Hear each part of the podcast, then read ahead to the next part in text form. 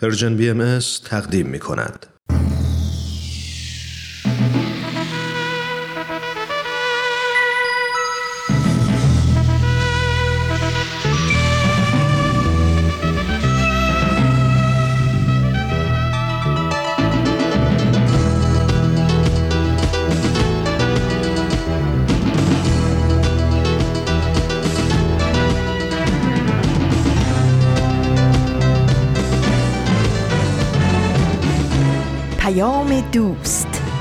برنامه ای برای تفاهم و پیوند دلها.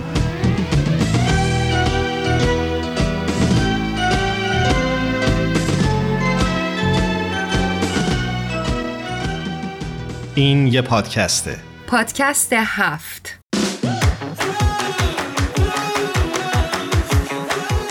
امروز جمعه 25 شهریور سال 1401 خورشیدی. برابر با 16 سپتامبر 2022 میلادیه. این 122 ومین قسمت از پادکست هفته.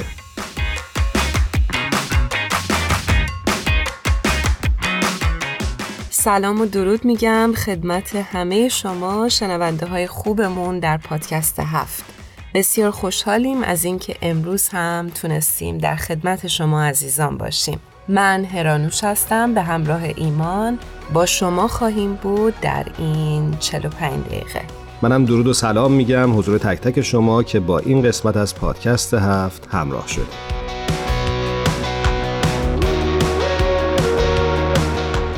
اخیرا در خبرها اومده بود که زمین احتمالاً از شش مرز تعادل عبور خواهد کرد. به اعتقاد کارشناسان رسیدن به چنین نقطه ای از نظر اقلیمی یک وضعیت اضطراری خواهد بود. راستش رو بخواید این اخبار و پژوهش های مختلف نشون میدن که تغییرات اقلیمی یک امر قطعی خواهند بود و بدون شک بر سایر سیستم های کره زمین هم تأثیر می‌گذارد.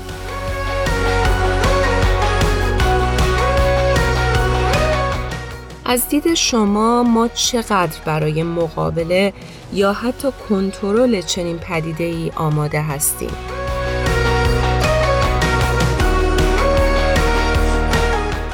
هر کدوم از ما چه نقشی رو می‌تونیم در حفظ این سیاره ایفا کنیم؟ از دید شما نقش گروه های مختلف در این راستا چقدر پررنگه؟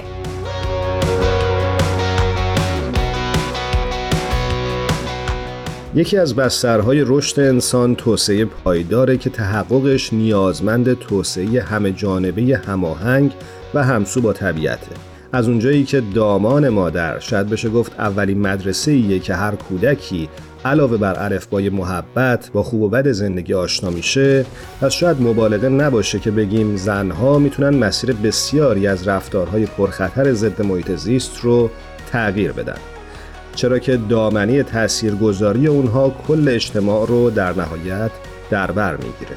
بنابراین شاید به جا خواهد بود که به فعالیت های محیط زیستی اونها بیش از قبل توجه بشه.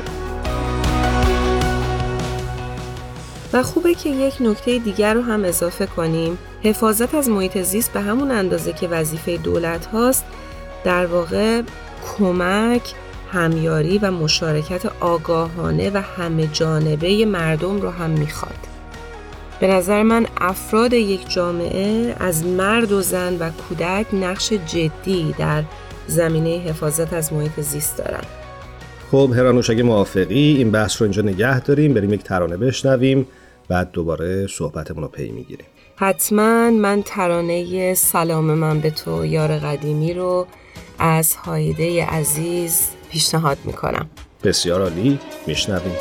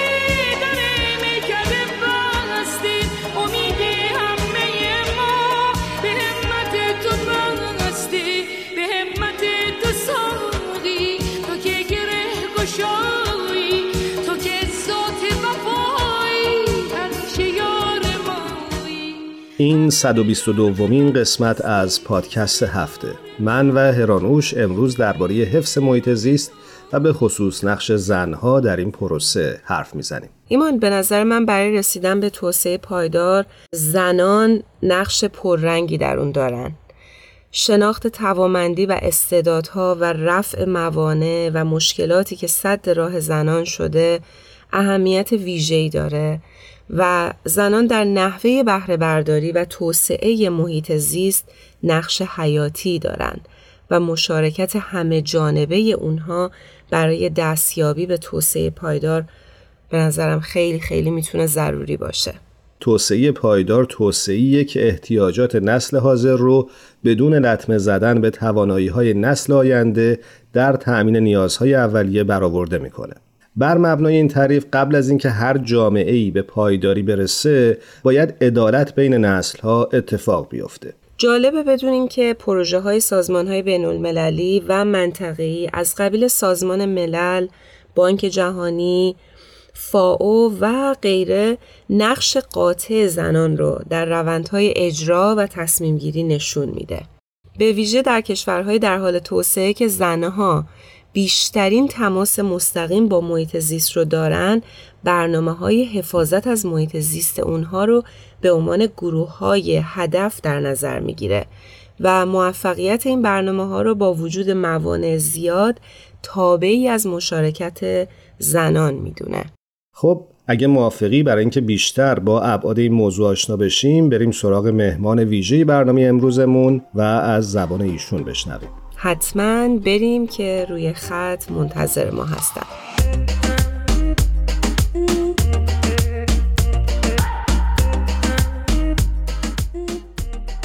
دوستان بسیار خوبمون جناب دکتر منصور سهرابی رو روی خط داریم. جناب سهرابی بهتون درود میگم و به برنامه پادکست هفت خوش اومدید. سلام و درود دارم خدمت شما و شنوندگان شما. در خدمتتون هستم.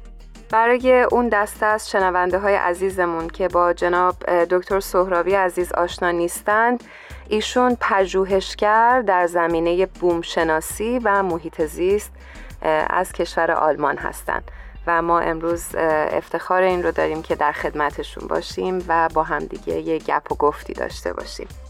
دکتر سهرابی من و هرانوش وقتی امروز این برنامه رو داشتیم تهیه می کردیم دوست داشتیم که در خصوص نقش زنها در توسعه پایدار و حفظ محیط زیست با شما صحبت بکنیم. نقطه شروع رو شاید اینجا بگذاریم که اصلا نقش زنها چقدر پر اهمیت می‌تونه باشه در حفظ محیط زیست در جوامعی که اونها شاید کمی به حاشیه رونده شدند و یا حقوق برابر ندارند. ببینید وقتی که ما به جامعه مختلف نگاه می‌کنیم و مبانی توسعه جامعه رو بررسی می‌کنیم. همیشه یک اشکالی در برنامه ها به وضوح دیده میشه و عمده کشورها همینجوری هستند که متاسفانه اون نقش و جایگاهی که زنان می‌تونن داشته باشند رو مد نظر قرار ندادند و در کنوانسیون های مختلف هم همیشه اشاره شده به اینکه حضور زنان در برنامه های توسعی که مرتبط با توسعه پایدار هستند و مسائلی که مربوط به محیط زیست هست بسیار بسیار مهم هست. ببینید در اجلاس ریو هم در سال 1992 در دستور کار 21 به طور خاص اشاره داره که اقدام جهانی برای زنان در جهت پایداری.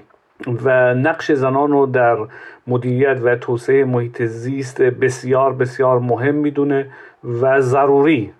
وقتی که ما می‌بینیم در سازمان ملل به این مسئله خیلی تاکید شده در کنوانسیون های مختلف در برنامه های توسعه حتی در برنامه توسعه بیسی هم اشاره شده به رفع تبعیض علیه زنان.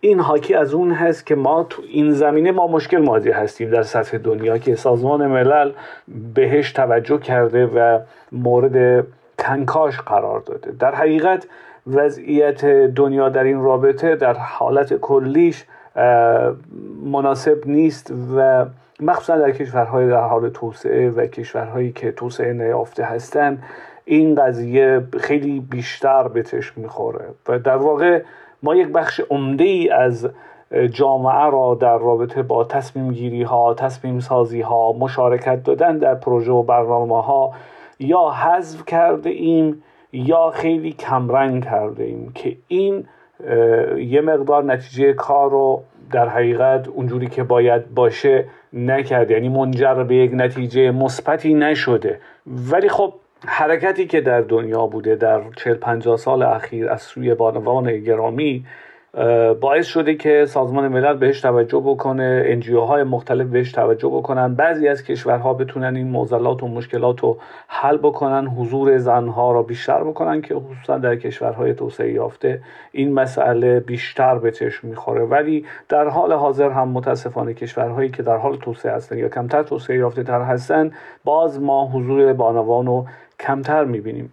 وقتی که جامعه به طور عام در برنامه های توسعی مشارکت داشته باشند اون برنامه ها بهتر می‌تونن اجرایی بشن و پایدارترن. اصولا برای توسعه یک کشور لازم هست که جامعه محلی مردمان سرزمین به طور عام در اون برنامه ها دخالت داشته باشه. هم در تصمیم سازی ها هم در تصمیم گیری ها هم در اجرای برنامه ها و در این جامعه محلی ما نباید نگاه جنسیتی داشته باشیم که به اینکه این مردها هستن که باید تصمیم گیرنده باشن یا باید حضور داشته باشن. حالا شما اگر در برخی از جوامع دقت داشته باشید می‌بینید که زنان روستایی در واقع بیشترین ظلم بهشون میشه و کمتر دیده میشن در حالی که بیشترین کار اونها انجام میدن و مستقیما با طبیعت سر و کار دارن. مستقیما با محیطی که می‌تونه خیلی موثر باشه برای بشریت سر و کار دارن. ولی نقشی هم در رابطه با مدیریت اون ندارند. متاسفانه در کشورهای کمتر توسعه یافته این قضیه مشهوده. زنان باید کارهایی که مربوط به حتی زراعت و کشاورزی و باغبونی و مسائل دامپروری و دامداری و اینجور مسائل هست باید انجام بدن. حالا اگر این زنان آموزش دیده باشند اگر این زنان دارای یک حق و حقوقی باشند اگر این زنان نگاهی که به مسئله دارن نگاه علمی باشد می‌توانند اثرات مثبتتری هم بر طبیعت داشته باشن هم بر تولید در حقیقت و می‌تونن خیلی مؤثر واقع بشن. لذا من خلاصه کنم این بخشو که اگر ما می‌خواهیم به توسعه پایدار برسیم اگر می‌خواهیم کمترین آسیب رو به محیط زیست وارد بکنیم میبایست بهش اهمیت بدیم و حضور زنان رو در تصمیم گیری ها و تصمیم سازی ها بپذیریم و به عنوان بخش مهمی از جامعه باید برای اونها فضای لازم برای مشارکت و فراهم بکنیم. در غیر این صورت هیچ موقع ما نمی‌تونیم به یک توسعه پایدار و یک توسعه ای که همگام با محیط زیست هست برسیم. نادیده گرفتن زنان در برنامه های توسعه در حقیقت عدم اجرای یک برنامه توسعه پایدار هست و عاقبت خوبی و برای سرزمین و محیط و محیط زیست و در نهایت برای زمین هم به دنبال نخواهد داشت. خیلی متشکر جناب سهرابی عزیز. حقیقتا امیدوارم که تمامی زنان سرزمین ما به خصوص و تمام زنان دنیا متوجه این نقششون در توسعه باشند و بتونن درست نقششون رو ایفا بکنن که ما آینده ای رو بهتر برای محیط زیستمون داشته باشیم جناب سهرابی با توجه به صحبت هایی که شما داشتین می‌تونم بپرسم که چه راهکارهایی برای مشارکت بیشتر زنان در حفظ محیط زیست میشه ارائه کرد؟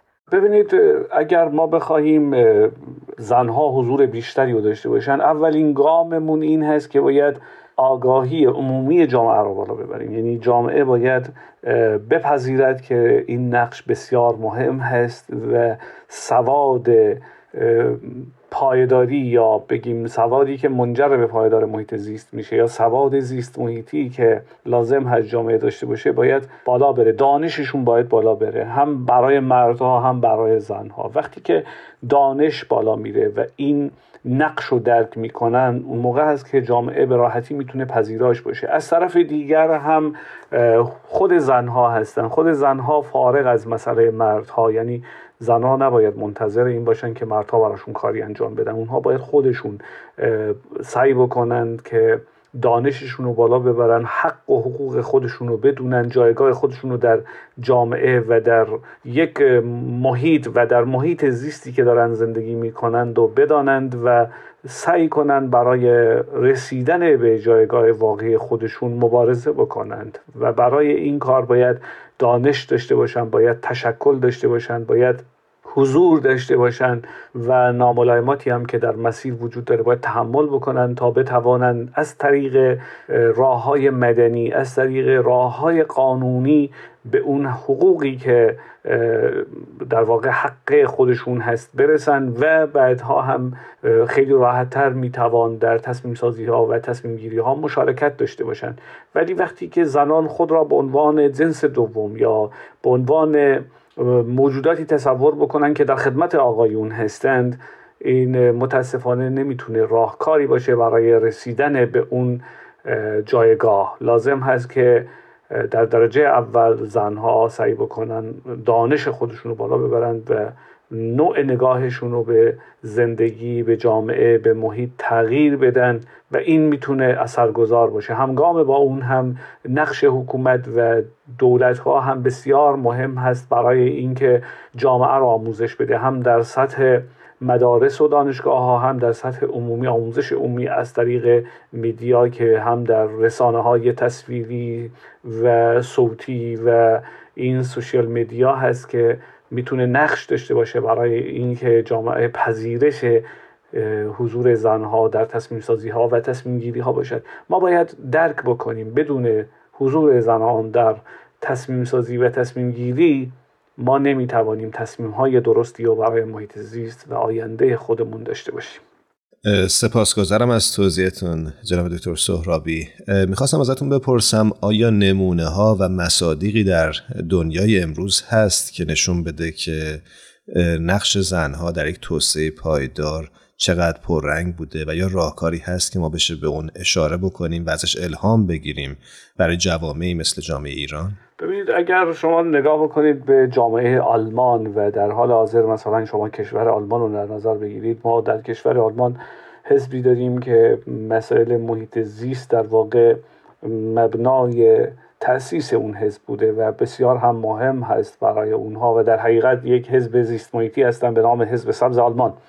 حزب سبز آلمان در حال حاضر در دولت آلمان حضور دارد و یکی از رهبران اصلی این حزب یک خانم هستند و زنان در تمام بخش های مختلف حزب حضور دارند در وزارتخونه های مختلف حضور دارند. در حال حاضر وزیر خارجه آلمان خانمی هستند از حزب سبز و در حقیقت در این جامعه زنان تونستند نقش مؤثری رو داشته باشند و در انجیو ها در احزاب و در فعالیت هایی که مربوط به محیط زیست هستند حضور فعال دارن حتی گرتا دختری که در سوئد زندگی می‌کنه یک خانمی هستند که یک جنبش از محیط زیستی رو انداختن یا در هندوستان در جاهای مختلف هستن زنانی که پیشرو بودن حتی کتاب بهار خاموش هم خانم راشل کارسون نوشتن که اگر اشتباه نکنم در دهه 60 70 میلادی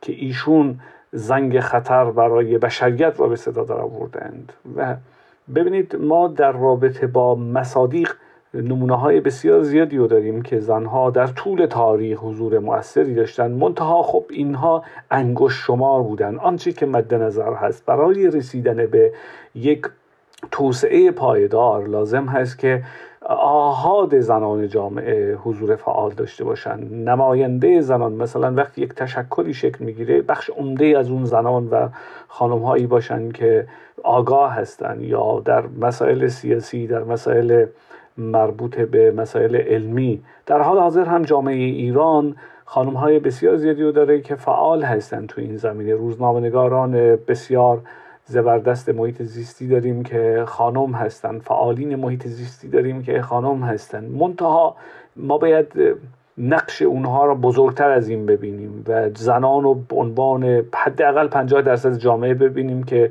از یک جامعه برای نمونه 80 میلیونی ایران ما حدود چهل میلیون مثلا خانم رو در نظر بگیریم که این چهل میلیون باید نقش فعال و موثر داشته باشه. این باید نوع نگاه ما باشه. نه اینکه در اون جامعه 80 میلیونی 100 نفر یا 80 نفر نقش داشته باشه. اون نقش نقش پررنگی نخواهد بود موثر نخواهد بود. در حال حاضر هم شما نظر بگید کمیسیون محیط زیست مجلس جمهوری اسلامی هم ریاستش در واقع دست یک خانومی هستن که اونجا بوده. یا ریاست سازمان محیط زیست چند سالی هم یک خانمی بر عهده داشتن. ولی آیا زنها نقش مؤثری رو در مسائل محیط زیستی ایران بازی کردن؟ خیر. به دلیل همون حضور جمعی زنان هست که ما باید بهش توجه بکنیم به جای حضور فردی و مسائلی که مربوط به مشارکت هست. هرچند که در جامعه ایران ما مشارکت مردم رو در کل کم می‌بینیم. چه مردان چه زنان به عنوان اشخاص غیر دولتی و غیر حکومتی مد نظرم هست.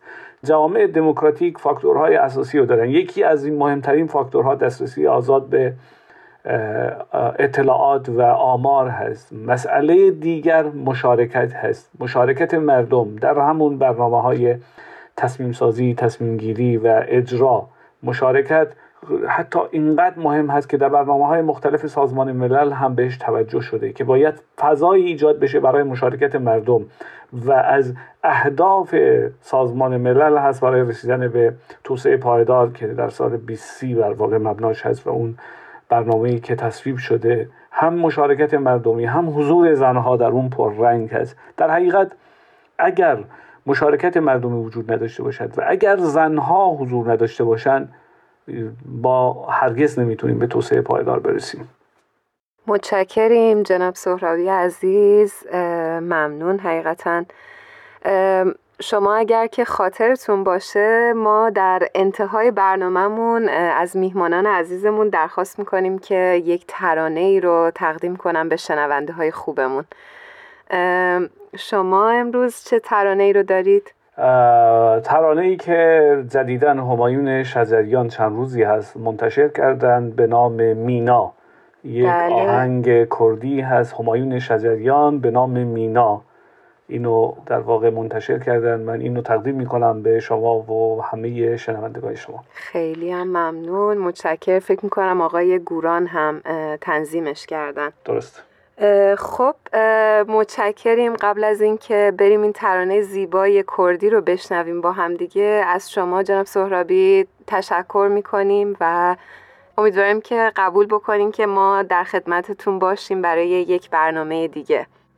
بسیار خوش وقت و خوشحال بودم که در خدمت شما بودم. امیدوارم که مباحث ما مورد توجه باشه و مفید واقع باشه. حتما در خدمتتون هستم با کمال میل آرزوی بهترین ها را برای شما و شنوندگان شما دارم.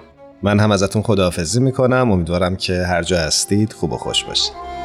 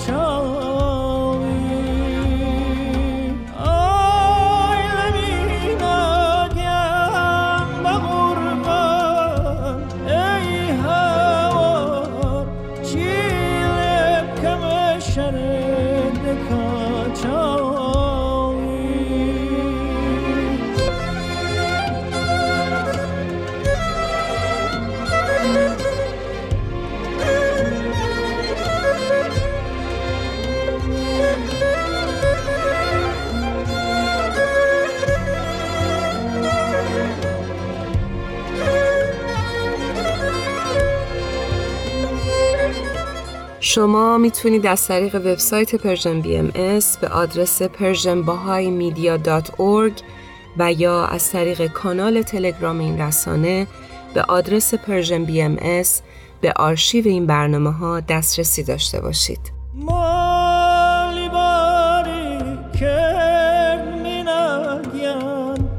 کس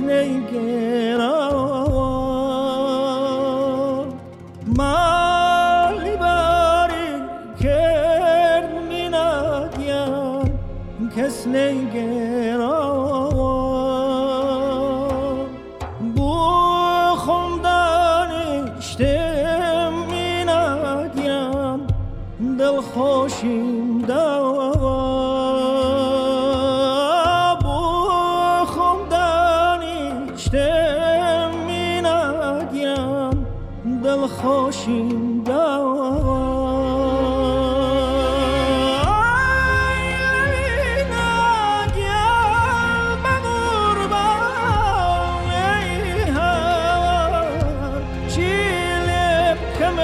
Shut it.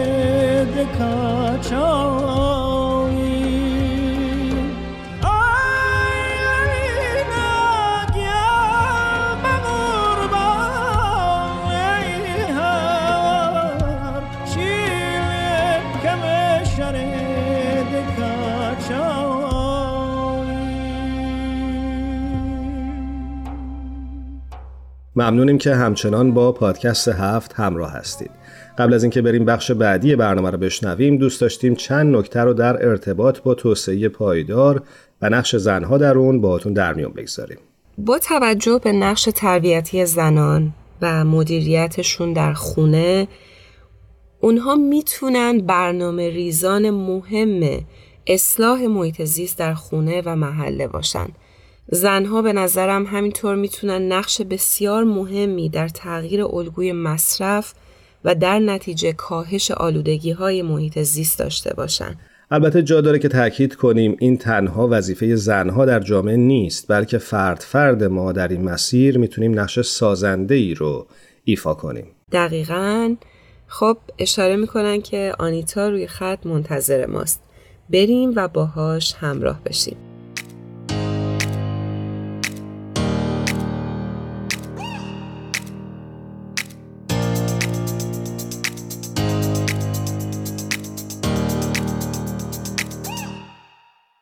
شنونده های خوبمون. آنیتای عزیز رو روی خط داریم. بسیار خوشحالیم از اینکه در برنامه خودش حضور پیدا کرده.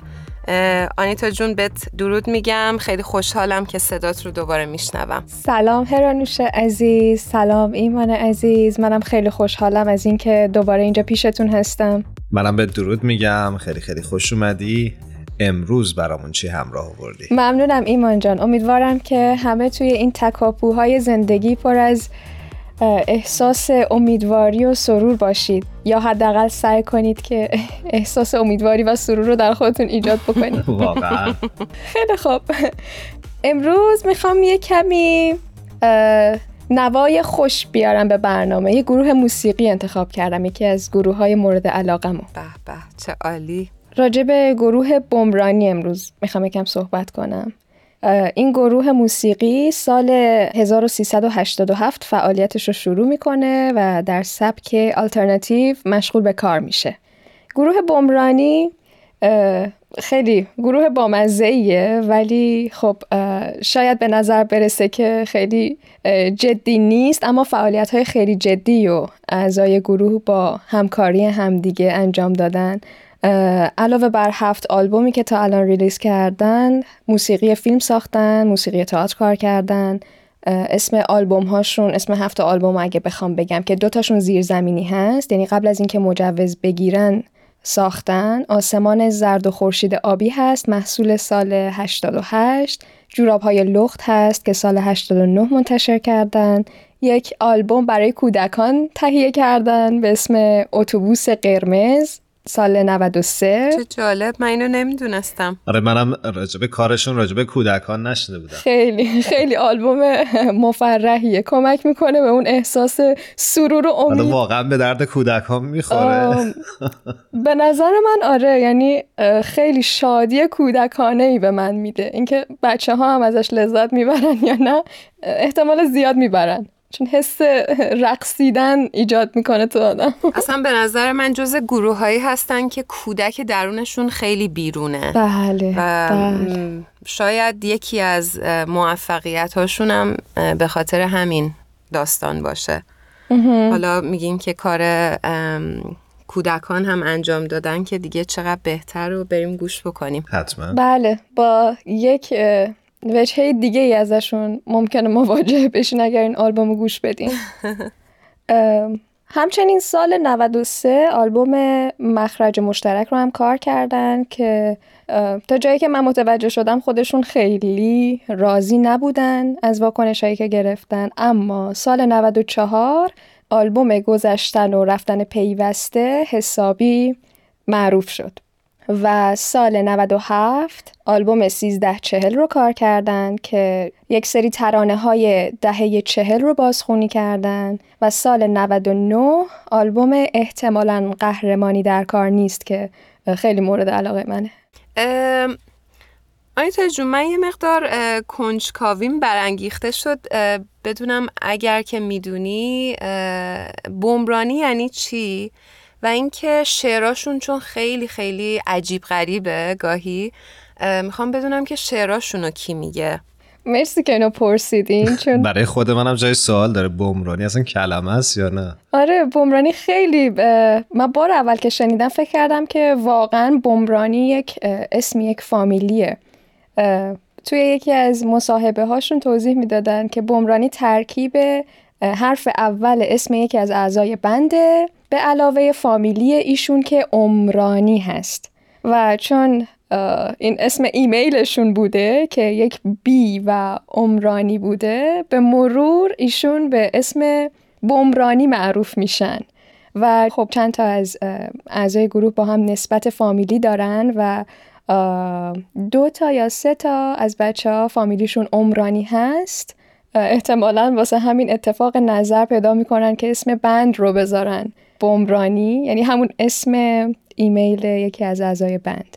و به مرور حتی یه جایی میخوندم که مردم ایشون رو تک تک اعضا رو به اسم بمرانی صدا می‌کنن. یعنی به عنوان یک اسم استفاده می‌کنن. چقدر جالب. من فکر نکنم که می‌تونستم حدس بزنم. یعنی فکر می‌کنم این محصول اون یک چیز اشتراکیه. اون وحدتی که بین خودشون دارن یعنی اینطور نیستش که خب حالا اسم یکی از اعضای بند گذاشتیم. خیلی توافق نظر دارن سر این و اسم قشنگی هم هست.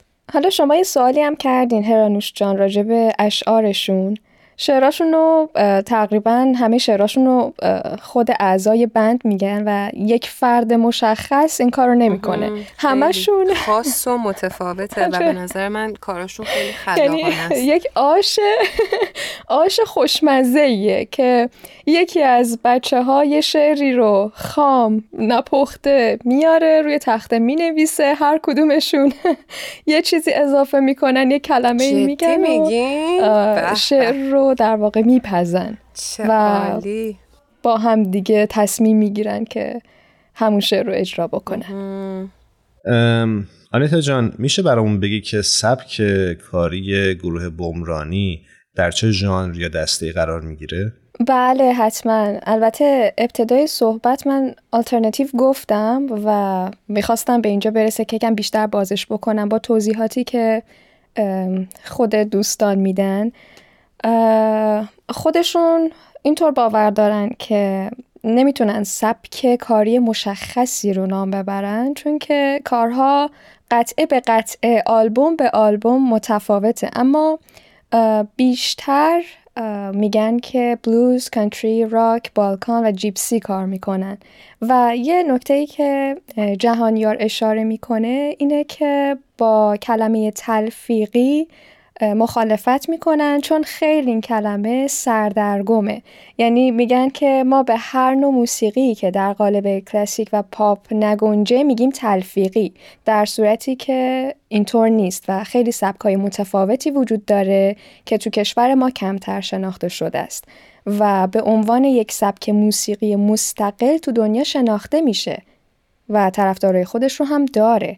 برای همین ما ترجیح میدیم که به سبک کار خودمون بگیم آلترنتیو یعنی یک نوع موسیقی غیر متعارف که یک جایگزینی برای سبک های مرسوم من جمله پاپه و گاهن می‌تونه از موسیقی های بومی و خاص کشورهای دیگه الهام بگیره. ممنونم از توضیح آیتا جان من می‌خوام بدونم که این گروه چجوری شروع کرد و در کجا پیدا شد؟ یعنی یک دفعه آره چجوری جمع شدن و آره کمی کنجکاوم بدونم که چه اتفاقی افتاده. خیلی هم سوال خوبیه چون با مزه است واقعا. توی یه مصاحبه هم بهزاد میگفتش که بهزاد البته وکالیست گروه هست و همچنین گیتار هم می نوازن یه روزی که داشتن از کلاس گیتار برمیگشتن استادشون رو توی خیابون می‌بینن و چند تا آکوردی رو که نوشته بودن و شعر روش گفته بودن رو به استادشون نشون میدن و ایشون هم میگن که خب همین کارا رو ضبط کن. و بعدش برای ضبط اون چند تا آکورد و شعر به آموزشگاه میرن. اونجا با مانی و جهانیار دو تا دیگه از اعضای گروه آشنا میشن و تصمیم می‌گیرن یه گروه موسیقی تشکیل بدن. بعدش کیارش و آرش که پسر اموهای بهزاد بودن هم به جمعشون اضافه میشه. به این ترتیب بمرانی شروع میشه. خیلی عالی چه جالب. آره. همه کاراشون به نظرم خیلی جالبه. خیلی اتفاق خوبیه فکر می‌کنم. بله و به من این حسو میده که خیلی بداهه از همون آغاز شکلگیری گروه تا شعر گفتن و ساخت موسیقی خیلی بداهه پیش میره. اما بداهه ای نیستش که باری به هر طرف باشه. یک فرم کلی داره که من اینو توی اون ارتباطی که اعضای گروه با هم دیگه دارن می‌بینم. و می‌خواستم وقتی راجع به این گروه داشتم بیشتر میخوندم و البته که من چند روز یه بار یکی دو تا از کاراشون رو گوش میدم زمزمه می‌کنم و باشون میرقصم. چیزی که خیلی کیف کردم وقتی خوندم این بود که چقدر واقعا علاوه بر اون خوشحالی که به من مخاطب منتقل می‌کنن حتی اگر توی حال ناراحتی باشم حالا یک خبری اخبار بدی شنیده باشم اون چیزی که به من منتقل می‌کنن چیزیه که خود اعضا زندگیش کردن. یعنی از کنار هم بودن لذت می‌برن از اینکه کنار هم ساز می‌زنن. یعنی از روز اول فکر نمی‌کردن که یه روز برن توی برلین. برای مثال اجرا داشته باشن یا اینکه مجوز بگیرن یا اینکه امروز این همه شنونده داشته باشن این همه مخاطب داشته باشن. قدم به قدم پیش رفتن و توی لحظه لذت بردن لحظه رو زندگی کردن و از کاری که کردن راضی بودن. و خب 6 سال بمرانی زیرزمینی کار کرد و نتیجتا چیزی که خودشون هم در واقع به این اشاره می‌کنن که چقدر موسیقی تئاتر به پیشرفت کارشون کمک کرده. چون که موسیقی تئاتر بوده که آغازگر این فکر بوده که مجوز بگیرن. یعنی برای یکی از تئاترهایی که می‌خواستن کار بکنن نیاز به مجوز داشتن و بعد اقدام می‌کنن و سال 93 به گفته خودشون با آلبوم اتوبوس قرمز رسما از زیر زمین به روی زمین اومدیم. و حالا می‌خوام که شما رو دعوت بکنم تا به یکی از کارهای بمرانی با همدیگه گوش بکنیم.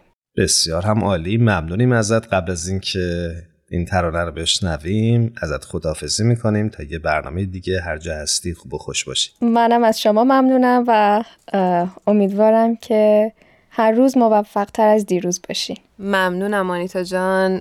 خدا نگهدارت. تا یه وقت دیگه بدرود.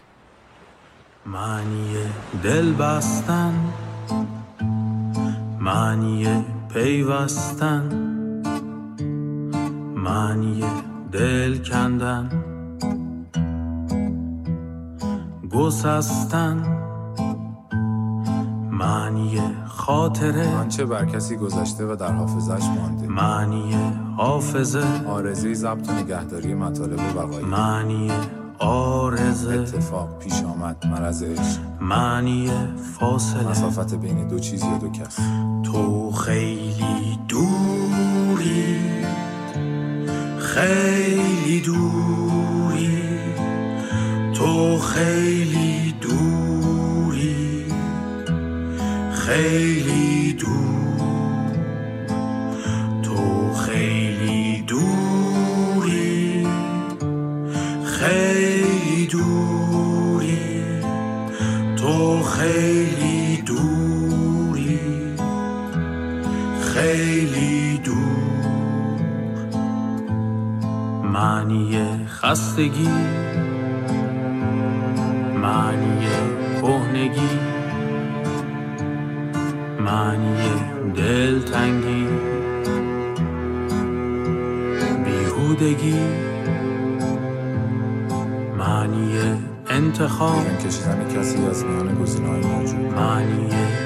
التهاب افروخته شدن زبان کشیدن استرا معنی استراب هیجانی ناخوشایند همراه با بیقراری. معنی اجتناب. سازوکار دفاعی که در آن فرد از آنچه یادآور موارد ناگوار باشد دوری می‌کند.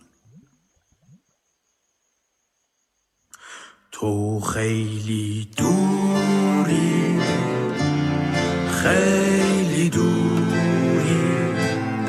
تو خیلی دوری خیلی دور. تو خیلی دوری خیلی دوری تو خیلی دوری خیلی اخیرا در وبسایت سرویس خبری جامعه جهانی بهایی مطلبی منتشر شده بود که درباره نشستی بود که به همت دفتر جامعه جهانی بهایی در آدیسابابا در خصوص بررسی تأثیرات نامتوازن بحران اقلیمی بر زنها برگزار شده. در بخشی از این مطلب اومده بود که پروفسور آتلیو آمبوا استاد حقوق بین الملل محیط زیست عنوان کرده بودند که ما واقعیتی روحانی داریم و این واقعیت روحانی روحمونه که جنسیت نداره فعالیت در جهان از این منظر می‌تونه ما رو قادر بسازه تا ارزشهای جدید، هنجارهای اجتماعی جدید و ترتیبات مؤسساتی جدید رو اتخاذ بکنیم که برابری جنسیتی و هماهنگی با طبیعت رو ترویج بکنه. یک بار دیگه ممنونیم که تا این لحظه از برنامه با ما همراه بودید از تارا، میساق و پگاه هم تشکر می‌کنیم که در این برنامه ما رو یاری کردند. هر جا هستید شب و روزتون خوش. خدا نگهدارتون.